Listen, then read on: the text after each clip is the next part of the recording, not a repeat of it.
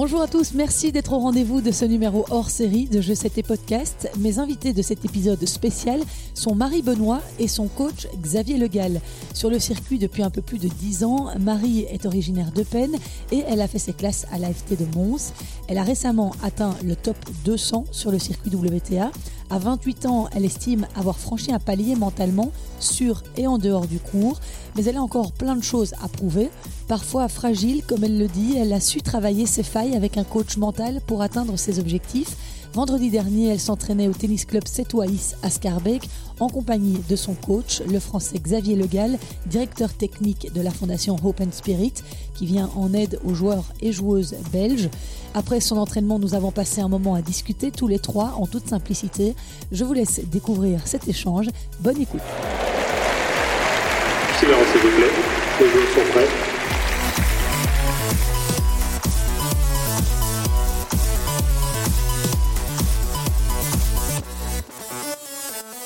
Je suis donc ici au tennis club 7 Waïs euh, du côté de Scarbeck où Marie Benoît est venue s'entraîner avec son coach du moment, hein, euh, Xavier Legal. Enfin, du moment, ça fait un petit moment qu'il s'occupe de toi quand même. Ben oui, ça fait bien euh, un peu plus d'un an et demi hein, qu'on a commencé la collaboration. On se connaissait un peu avant, mais voilà, un an et demi où c'est officiel et régulier.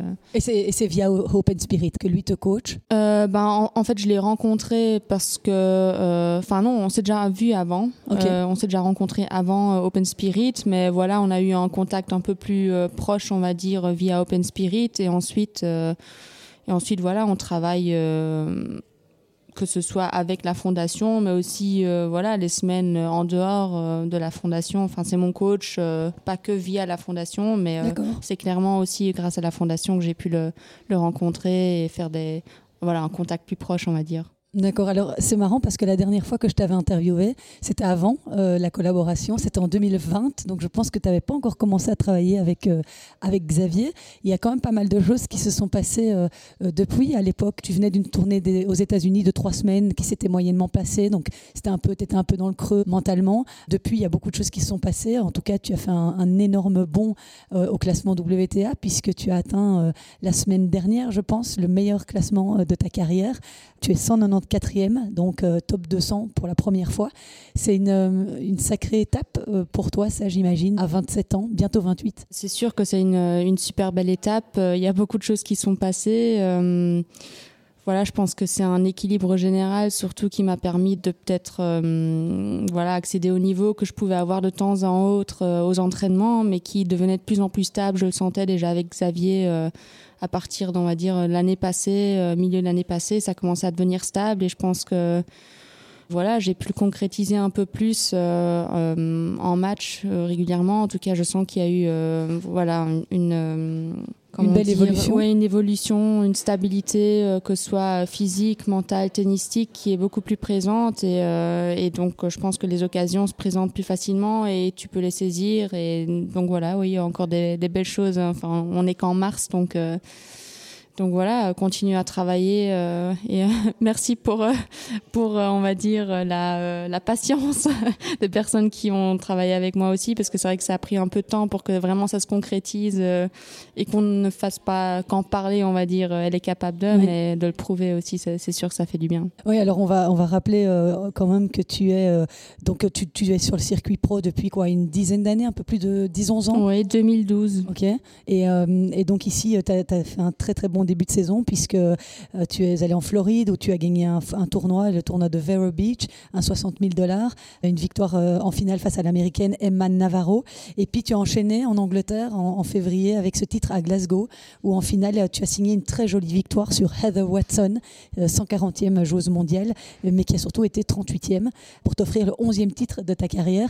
C'était une de tes plus belles victoires, celle-là contre Heather Watson à Glasgow? Euh, je pense que toutes les victoires ont une saveur un peu différente parce que voilà que soit souvent c'est ben quand on a des finales de tournois ça reste quand même toujours un peu spécial c'est sûr que là c'était une, très belle victoire surtout que je dirais que c'est une euh, voilà c'était sur euh, surface dure on va dire j'ai eu l'habitude d'en jouer un peu plus sur euh, sur terre et là de, pouvoir évoluer à un niveau comme ça sur dur où je trouvais mon identité de jeu Et j'étais fidèle à ma personnalité et à mon jeu. C'est surtout ça qui m'a fait plaisir. Et clairement, voilà, on sait qui on a en face, mais on, se focalise aussi sur soi et on fait abstraction. On n'a pas de respect pour l'adversaire, mais c'est sûr que voilà, c'était une super euh, victoire, surtout que j'ai enchaîné les longs matchs. Et voilà, c'était une semaine difficile, mais j'étais très contente de, m'en sortir de cette manière. Et en Floride, c'était aussi sur dur? En Floride, c'était sur euh, terre grise. Donc euh, voilà, un mix, on va dire. C'est pas la terre rouge qu'on connaît en Europe, mais mais j'ai l'habitude de jouer un peu dessus vu que je suis quand même relativement partie souvent aux États-Unis en début d'année. Donc, oui. Et, la saison foncière, justement, tu l'as faite avec Xavier qui est avec nous. Hein. J'ai oublié de dire Xavier, est-ce que j'ai dit que tu étais, étais, là? Non. Donc euh, tu as fait la préparation avec euh, Xavier euh, cet hiver? Alors la préparation était un peu plus courte cette année, on va dire, parce que hum, déjà, voilà, il y avait les interclubs, il y avait il y avait un peu de congé, et puis je voulais repartir quand même relativement tôt quand tout le monde partait en Australie aussi pour profiter que au moins toutes ces joueuses-là n'étaient pas présentes. Et pour le coup, moi j'ai fait la préparation ici en, en Belgique, j'avais fait un bon bloc physique euh, avec Patrick Meur. Ok. Et puis euh, j'ai euh, j'ai fait deux semaines ici d'entraînement, mais il y a, y a, une amie qui est venue un peu me, me soutenir parce que voilà Xavier est indisponible pour ces deux semaines-là. Ça s'est passé comme ça et finalement ça s'est bien passé donc. Tu as déjà eu un, début d'année aussi efficace dans, dans ta carrière? Euh, ben, J'ai déjà, ben, pas avec deux victoires on va dire, mais j'ai euh, déjà bien performé généralement euh, aux États-Unis, mais c'est des 25 000 du coup, Daytona Beach, mhm. souvent en début d'année. Donc voilà, le bloc préparatoire me fait généralement du bien et puis le repos aussi. Mais bon, je dirais pas non plus bon à ce point, parce que c'est mon premier 60 000 du coup, donc c'est une, une, première aussi. Alors avant de parler un petit peu de la suite, on va profiter que Xavier euh, soit avec nous pour lui demander de quelle manière toi tu as vu Marie évoluer euh, depuis un an et demi, puisqu'elle dit que ça fait un an et demi qu'elle travaille avec toi. On va rappeler quand même qu'au mois de juin 2022, euh, Marie était classée au-delà de la 373e place mondiale. Donc il y a eu vraiment une évolution ces huit derniers mois. Qu'est-ce que toi tu as vu dans son jeu Qu'est-ce que toi tu as perçu pour qu'elle progresse de cette manière-là, cette vitesse-là? Ah, Écoute, euh, on, a, on, a, commencé il y a un an et demi, euh, officiellement tous les deux, mais on avait euh, en fait le début de, de, notre histoire, on va dire, c'est quand je l'ai accompagné donc il y, a, il y, a, deux ans sur les qualifs de l'Australian Open. Bon, c'était à Dubaï. Et, et, déjà, on avait, on avait perçu sur, ces semaines, sur cette semaine-là des aptitudes à aller plus haut. On s'est retrouvé que six mois après. Et puis en un an et demi, ça a été un long chemin. Euh, quand on a démarré, elle était calife de Grand Chelem, euh, elle était, elle était 230, 240. Et puis il y a eu ce creux, euh, alors qui peut s'expliquer de plein, plein de façons différentes, mais, mais aussi si, on, si on prend que la partie tennistique, on va dire, d'une joueuse qui, bah, qui jouait très bien. Hein. On va pas lui apprendre à jouer au tennis, mais par contre qui tactiquement était un petit peu plus dans le flou, qui se connaissait un petit peu moins bien ses forces, ses faiblesses. Et donc, il a fallu du temps pour mettre ça en place. Euh, il a fallu du temps pour, euh, pour trouver aussi, comme disait Marie, un épanouissement euh, personnel en dehors du terrain. C'est quelque chose sur lequel, moi en tout cas, j'insiste beaucoup. Donc il a fallu, à travers beaucoup de discussions, beaucoup d'échecs aussi, mais, mais qui sont aussi nécessaires, on a dû passer par là. Je pense que, comme elle disait, le déclic a commencé à démarrer sur bah, fin avril, parce qu'elle fait au final sur le 25 000 à Santa Margarita, mhm. où, là, il y a eu, bon, le premier tournoi n'avait vraiment pas été très bon. Mhm. Mais il y a eu, il y a eu une explication de texte entre guillemets, mais, mais juste pour, juste pour pas cadrer les choses, mais juste euh, régler quelques, quelques petits trucs. Et bon, ça a fait final, et, euh, et je pense qu'à partir de là, ça a été une évolution vers le haut. Donc voilà, et, et, à partir de là, bah, l'été a été très bon. Il y a eu aussi beaucoup de, beaucoup de questions au milieu de l'été. on travaille pas un secret, je pense. où voilà, il y, a eu des, il y a eu des sérieuses questions sur la suite de la carrière. Mhm. mais, mais moi, j'ai toujours, voilà, elle pourra le confirmer mais je lui ai toujours dit que moi, sa place qu'elle a actuellement, euh, elle, est déjà très bien, mais je pense qu'elle peut aller encore plus haut. Alors après, où elle ira, ça, on ne sait pas. Euh, Jusqu'où, toi, tu penses que Marie peut aller? Je ne sais pas. Euh, celui qui, te, qui prétend savoir où est-ce qu'elle va aller, ou quand il la voit dire elle va être tel classement, tel classement, mhm. je ne sais pas. Moi, je sais juste que là, ces, derniers résultats lui ont fait passer un step dans son jeu, dans sa tête. elle prend de plus en plus confiance en elle elle arrive à la confiance en elle que nous on a placée en elle, euh, que ce soit la fondation ou que ce soit moi. Après, euh, je sais pas, en tout cas on travaille, elle travaille beaucoup, euh, et puis on verra ce qui se passe par la suite.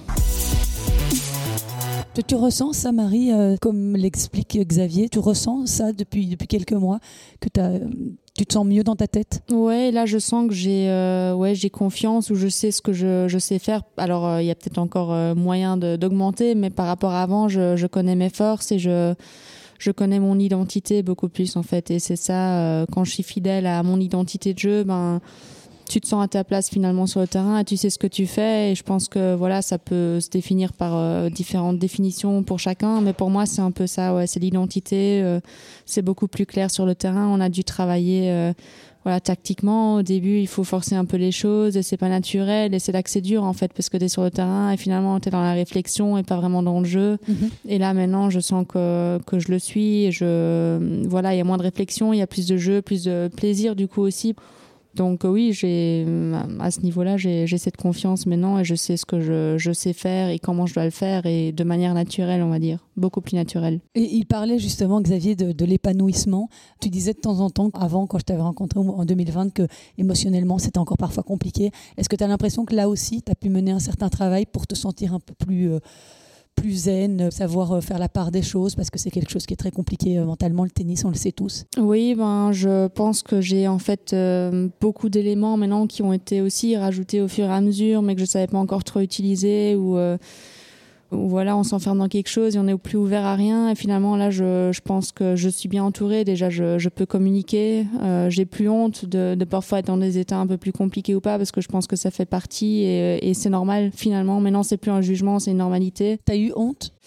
Euh, ben parfois on n'accepte pas en fait les états. Et en fait c'est le fait de ne pas accepter qui empire la chose. Et à partir du moment où tu le sais ben tu sais que tu as des éléments tu peux tu peux agir et tu, tu fais avec finalement euh, sur le terrain aussi. C'est c'est pareil. Je pense que l'acceptation pour moi c'est vraiment le mot clé euh, que ce soit sur terrain et en dehors finalement. Honnêtement parce que hum, parce que voilà on peut pas toujours contrôler les choses extérieures donc, euh, donc on peut qu'accepter et faire au mieux avec ça. Et je pense que c'est encore un travail, mais c'est beaucoup mieux qu'avant. Donc, euh, donc voilà. Comment on travaille ça, Xavier L'acceptation, c'est quelque chose qui est, qui est, très difficile à travailler avec une joueuse.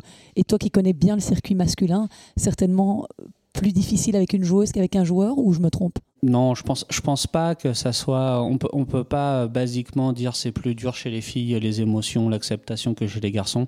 Euh, je pense que c'est propre à chacun. Euh, l'acceptation, il a été travaillé au quotidien. je pense que c'est un discours au quotidien. Évidemment, on a mis une équipe autour d'elle aussi pour pouvoir arriver à ces, à ces niveaux d'acceptation. Qu'on soit bien clair, quand on parle d'acceptation, c'est c'est la digestion de la défaite. En fait, bah, la digestion de la défaite, mais il y a plusieurs axes qui, qui font que c'est plus compliqué complexe que ça, c'est qu'il y a l'acceptation de la défaite, mais il y a l'acceptation de l'erreur, il y a l'acceptation de l'échec, euh, il y a l'acceptation euh, que bah, elle sera, sera peut-être pas un jour euh, top 50 ou top 100. il y a l'acceptation de se dire que la vie ne tourne pas que autour du tennis. Et ça, et ça c'est lui ouvrir aussi un petit peu les yeux là-dessus. souvent, quand on, quand on pose la question de dire Ah, mais Xavier, tu es content de tes joueurs ou de tes joueuses, déjà, c'est pas les miens, mais des joueurs avec qui tu travailles. Et je dis souvent Oui, oui, c'est très bien. je suis très content des résultats de Marie, évidemment mais, mais, là où je suis le plus content, c'est cette, euh, voilà, cet épanouissement personnel. Et, et, au final, bah, c'est ça qui fait qu'elle gagne des matchs. Mhm. Et encore une fois, l'équipe autour d'elle a été importante.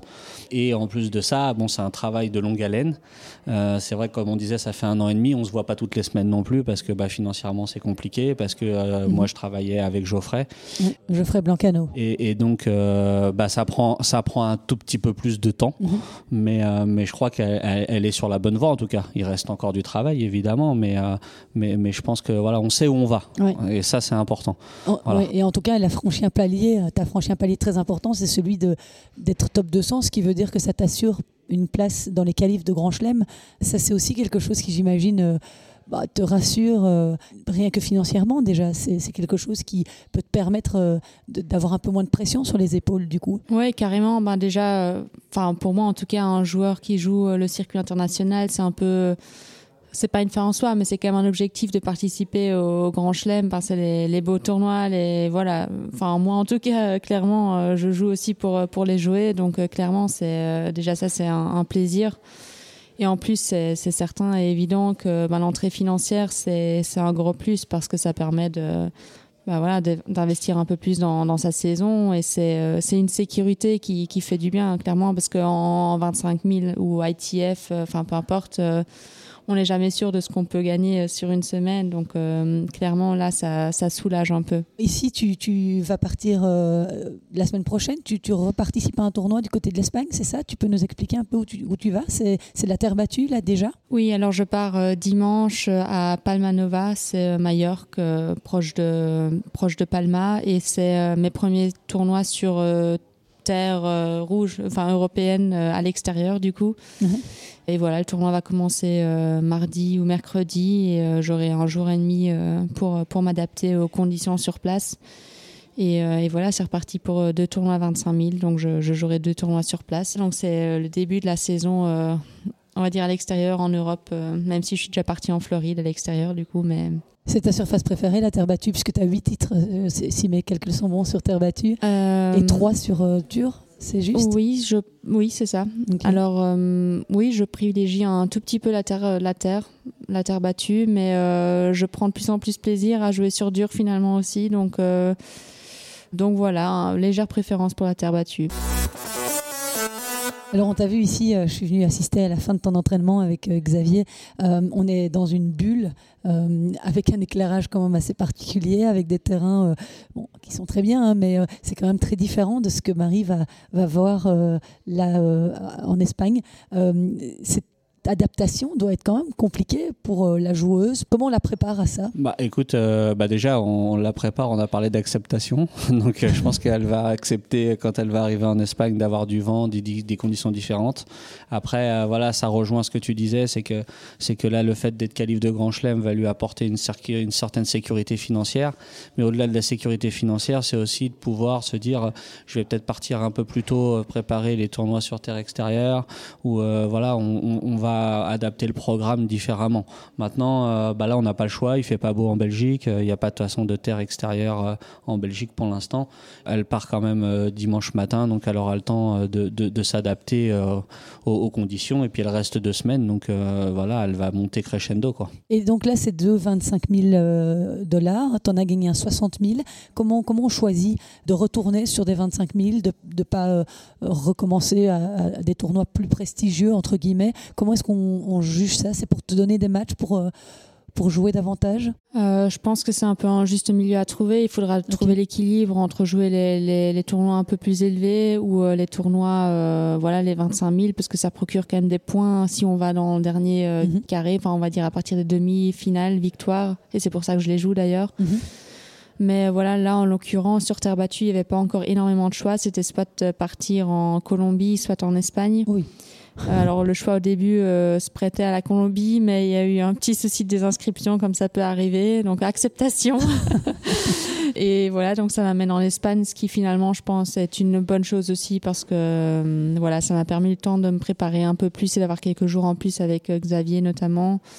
Et, voilà, donc c'était le choix était un peu plus limité. Ça va commencer à s'élargir en avril où il y aura nettement plus d'options de tournois plus élevés ou autres. Et donc, comme Xavier ne t'accompagne pas la semaine prochaine en Espagne, avec qui tu voyages Seul alors? Euh, Là, alors, du coup, je pars avec le, kiné. Ok. Ce qui tombe bien aussi parce que voilà, j'avais un petit, un, léger petit souci en revenant de l'Écosse. Donc euh, voilà, avec le kiné, je serai bien entourée physiquement en tout cas. Et, euh, et voilà, j'ai fait une bonne préparation avec Xavier avant de partir. Et tu arrives d'être seule sur des tournois parfois? Oui, j'y arrive. C'est ce que c'est ce que je fais. Alors, c'est aussi un peu un juste milieu. je sais que moi, généralement deux à trois tournois, c'est bien. Passer au-dessus de ça, ça fait beaucoup pour moi, euh, émotionnellement, physiquement. Donc, euh, quoi qu'il arrive, je sais qu'au maximum, je suis partie euh, deux à trois semaines. Et bon, c'était un peu un choix aussi de ma part financier parce que je voulais pas me mettre cette pression-là nécessairement. Maintenant, c'est voilà, adapté. Et, et puis, il y aura des suivis aussi, de toute façon, au Grand Chelem. Il y a les semaines d'entraînement et, et, ça va s'adapter au fur et à mesure. Mais mais ça fait partie, ouais. Euh, maintenant que tu as franchi un palier, est-ce que tu as envie de, de, mettre la barre encore plus haut ou est-ce que euh, quelles, quelles, sont tes intentions euh, maintenant, puisque tu as quand même encore quelques belles années devant toi? Qu'est-ce que tu as envie de, de, te fixer comme objectif? Ben, C'est sûr que là, c'est pas parce que je suis top 200, je me dis ben, super, c'est réussi et, et je, vais, je vais en rester là. Pas du tout. J'ai envie d'aller au-delà continuer déjà à maintenir cet équilibre et euh, continuer à travailler comme euh, comme euh, Xa l'a dit tout à l'heure. On sait où on va. Je pense qu'à partir de ce moment-là, ben, l'évolution va encore est encore là. En tout cas, je suis sûre qu'il y a encore de la marge vers le haut.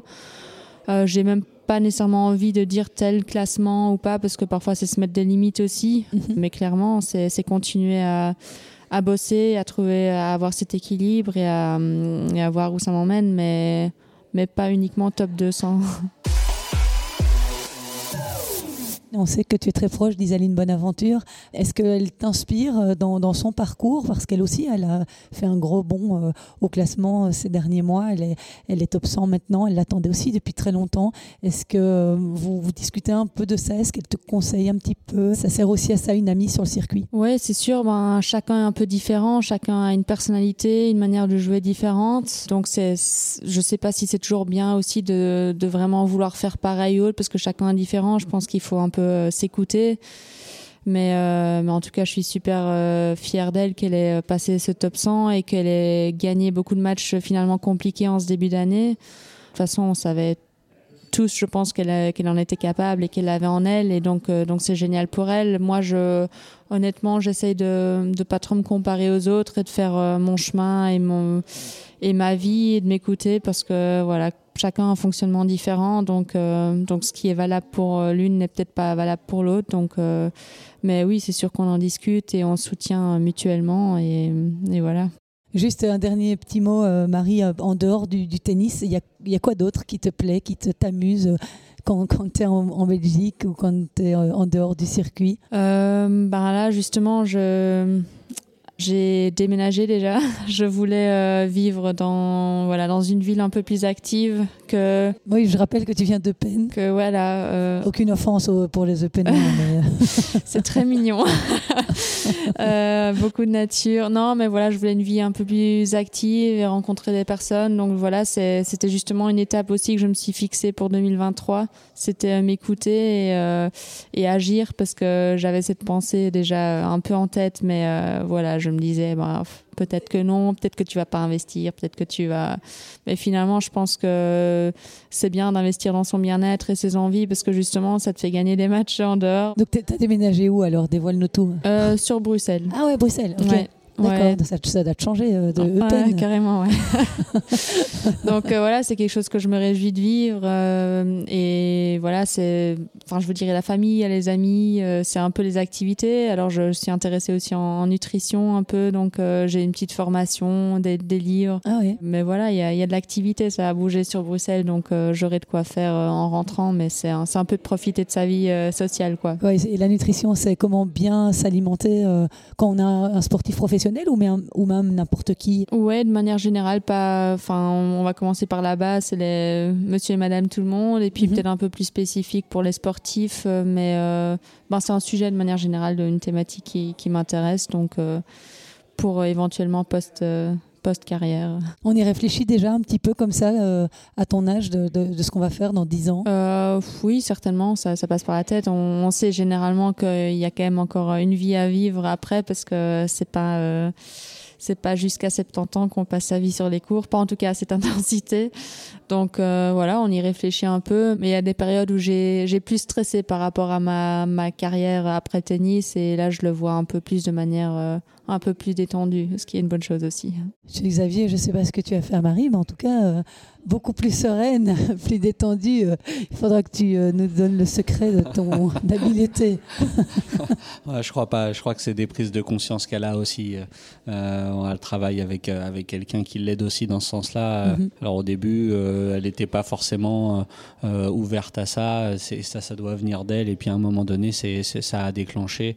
Euh, et, donc, euh, et donc à partir de là, bah, elle a évolué aussi. Mhm. C'est quoi C'est des coachs mentaux des... qui, qui aident généralement? Il y a des coachs mentaux. Il y a aussi, il y a aussi notre attitude par rapport à elle, que ce mhm. soit que ça soit évidemment ses coachs mentaux, mais son préparateur physique, Patrick, mhm. que ça soit Daniel quand Daniel a pu voyager avec elle il y a, un certain temps. Daniel et, voilà, Daniel et, et, après avec moi, euh, déjà le, le fait d'avoir cette c'est pas cette cool attitude, mais, euh, mais au moins de dédramatiser, euh, mhm. bah, que ça soit toute l'équipe qui est autour d'elle, euh, si tu veux, c'est pas c'est pas c'est pas se la raconter, mais de se dire voilà, on est on est des, des professionnels accomplis, on, on, ne vit pas au quotidien pour que elle ait des résultats pour pouvoir nous nous faire mousser. Bien sûr. Et donc et donc je pense que ça elle l'a senti aussi et, et, ça et ça lui permet de s'exprimer pleinement et surtout de la laisser s'exprimer.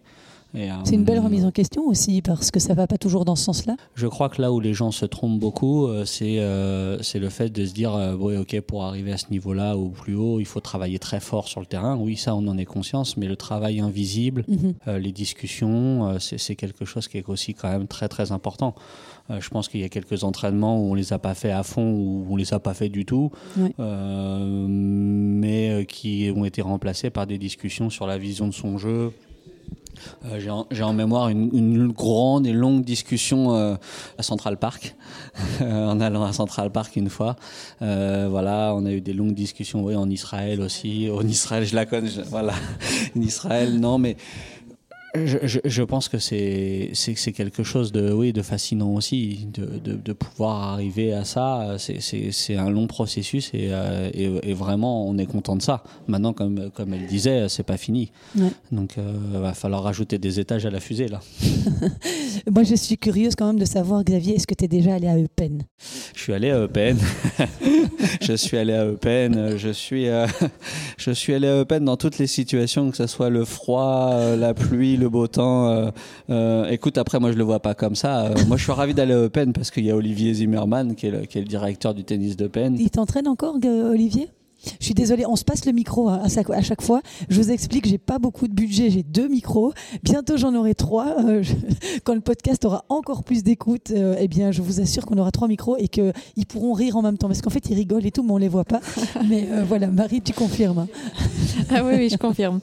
mais non, je, je m'entraîne plus sur Eupen. Alors, ça reste mon club. Je vais jouer un interclub si possible pour, pour mon club parce qu'ils m'ont donné beaucoup, ils m'ont aidé beaucoup. Olivier Zimmerman, Marc Fogel, euh, l'ancien préparateur physique. Enfin, voilà, ils ont été là pour moi également. Mais du coup, j'y pose un peu moins euh, mes pieds. Euh, mais voilà, c'est, ça reste une très belle ville, un très très beau club, honnêtement. Ça a été un peu triste avec les inondations où il y a quand même des terrains qui ont été détruits, intérieurs et même extérieurs. Donc euh, voilà, il faut qu'ils remettent un peu tout en place, mais c'est un très très beau club euh, euh, et, une très belle structure. Et il y a un gros tournoi aussi là-bas Alors l'année passée, il y a eu le premier 25 000 pour les femmes auquel j'ai participé. Et tu as gagné, non? J'ai joué, donc j'ai fait la finale à Eupen ah et par contre j'ai gagné la semaine d'après à Coxide. C'était ah, les deux seuls tournois à 25 000 pour, pour les filles en Belgique. Donc c'est pas mal hein, comme résultat. Ouais, c'est sûr, c'était vraiment vraiment euh, une belle expérience de voilà de jouer un peu pour son public aussi. Enfin, il y avait beaucoup de personnes qui me connaissaient, qui venaient me voir et en plus euh, un peu montrer euh, notre monde aux autres. C'était vraiment agréable. Il y a Coxide aussi, beau temps, beaucoup de public et donc donc euh, voilà, un peu différent que, que jouer euh, seul dans un autre pays. Euh. Bah ouais, vous aimeriez bien qu'il y ait plus de tournois comme ceux-là, j'imagine. On a vu le BW Open au début de l'année pour les garçons. Ce serait le rêve pour vous d'avoir un tournoi WTA en Belgique. Ah oui, carrément. Ce serait voilà, c'est être à la maison, c'est moins de voyages, c'est promouvoir un peu le tennis aussi, on va dire en Belgique. Mhm. donc clairement que ça serait une très belle action. Et une dernière petite question parce qu'on parlait tout à l'heure de peine. Tu as été au carnaval alors? Tu as c'est une grande tradition. C'est vrai que c'est une très très grande euh, tradition. Euh, ce n'est pas mon grand kiff. Alors je, c'est pas mon style de musique et euh, bon, j'ai pas le groupe et le cortège. Voilà. Là, je crois que c'était un truc qui était. Ah, mais c'est vrai que on va au ouais, ouais, carrément. C'est vraiment grand. Eupen, la Calamine, vers Cologne. Quand tu vas vers l'Allemagne, c'est énorme. Ouais, c'est. Mais voilà, j'ai.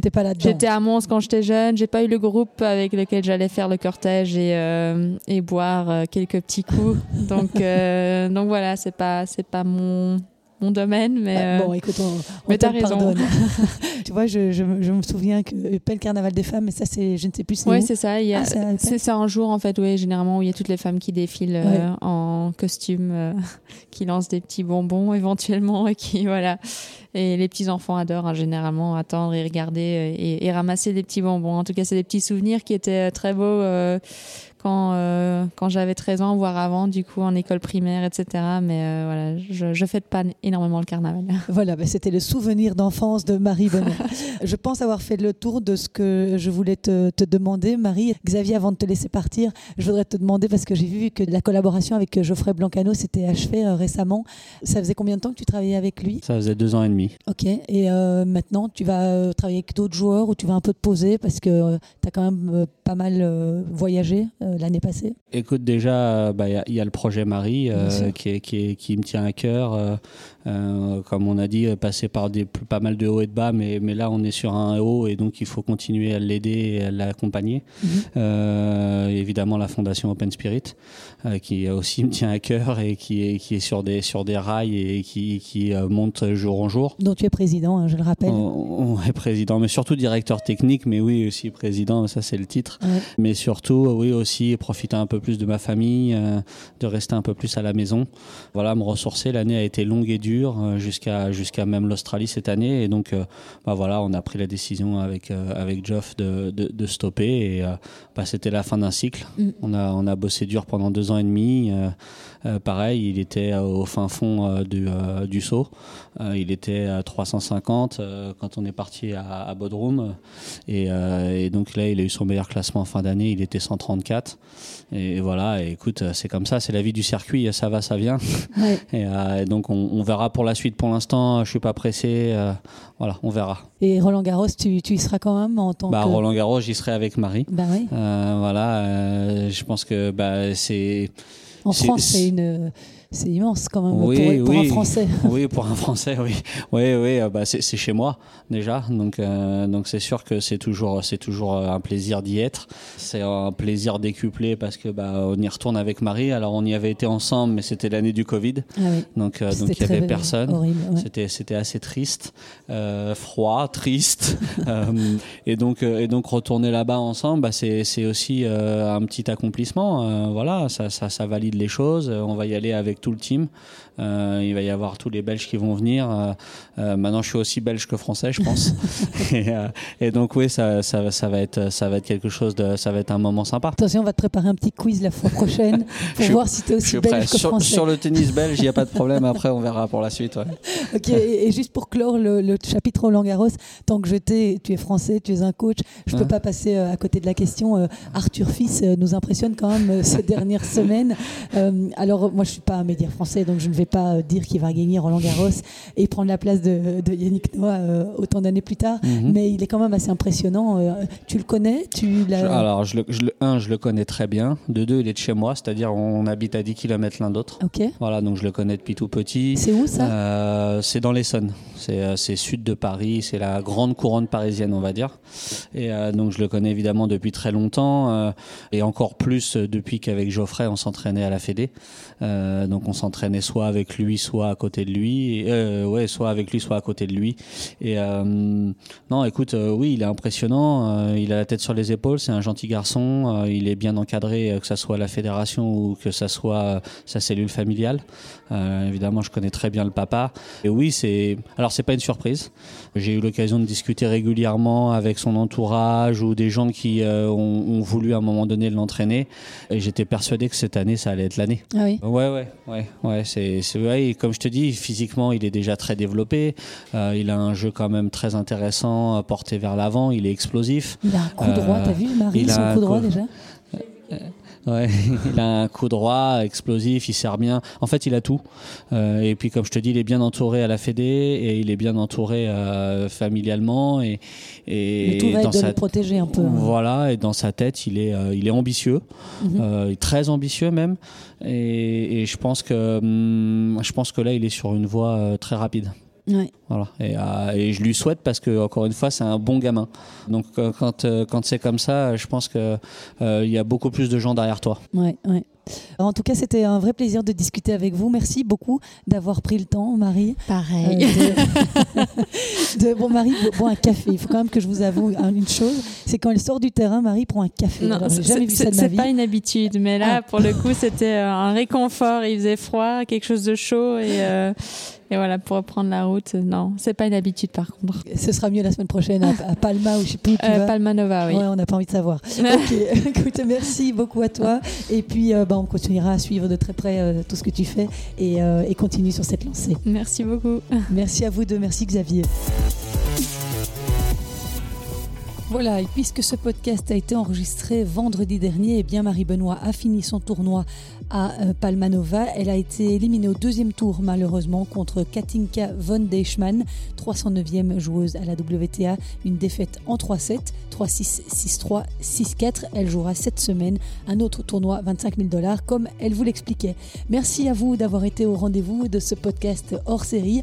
Je vous en prépare un autre cette fois sur les Belgian Tennis Fans, le club officiel des supporters belges de tennis qui ont fêté dignement leurs 20 ans d'existence la semaine dernière au club Justine Hénin. Et comme j'étais invité, eh bien j'ai pu fêter ça avec eux, manger du gâteau, la totale. Je vous raconte tout ça dans le podcast spécial avec pas mal d'intervenants, notamment le président de la Fédération flamande de tennis, le secrétaire général de l'AFT, Samuel de Flandre, et puis le parrain, le premier parrain du BTF, c'est-à-dire Olivier Rocus.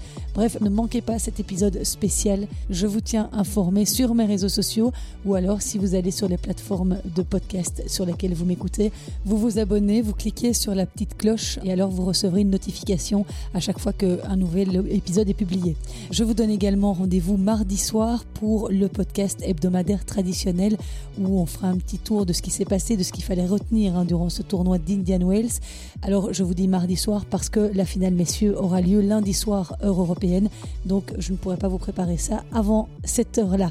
Merci d'avoir été au rendez-vous, portez-vous bien, ciao